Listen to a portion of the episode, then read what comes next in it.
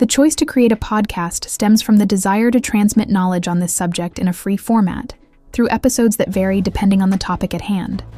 For example, we will investigate architectural restoration from its birth to the present day, how it is restored in post war cases, who the founders are, the currents of thought.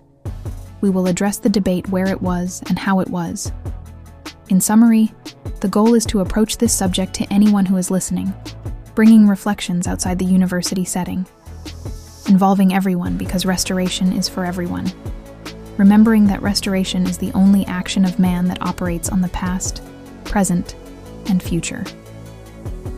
In conclusion, I will now quote an excerpt from Article 10 of the Athens Charter of 31, which states in essence that the best guarantee of preservation of monuments and works of art comes from the affection and respect of the people.